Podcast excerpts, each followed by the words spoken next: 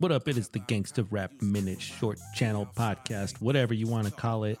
Today's assignment B-Legit. What we've been doing, what we've been doing. Man, this record came out 2015. I can't believe it. I've been enjoying this record for that long. Kind of a guilty pleasure. It's almost an R&B album. You know, we got production by the Mechanics. Uh, my favorite track's got to be number three, Good Good, for what we've been doing. And number 10 that you hear in the back there, WYTB. I don't even know oh, what you talking about. That's what that means. It's kind of a slow jam. There's some slow jams on here, man. I can't help it, man. I love B-Legit's voice over all that shit. Let me know what you guys think in the comments. This is a dope album. What we got E40 on here, Richie Rich on here, and then some other dudes that I don't really recognize, but they don't ruin it, man. They cool. Check it out, man. What we've been doing, B-Legit, and then he's got some new shit too.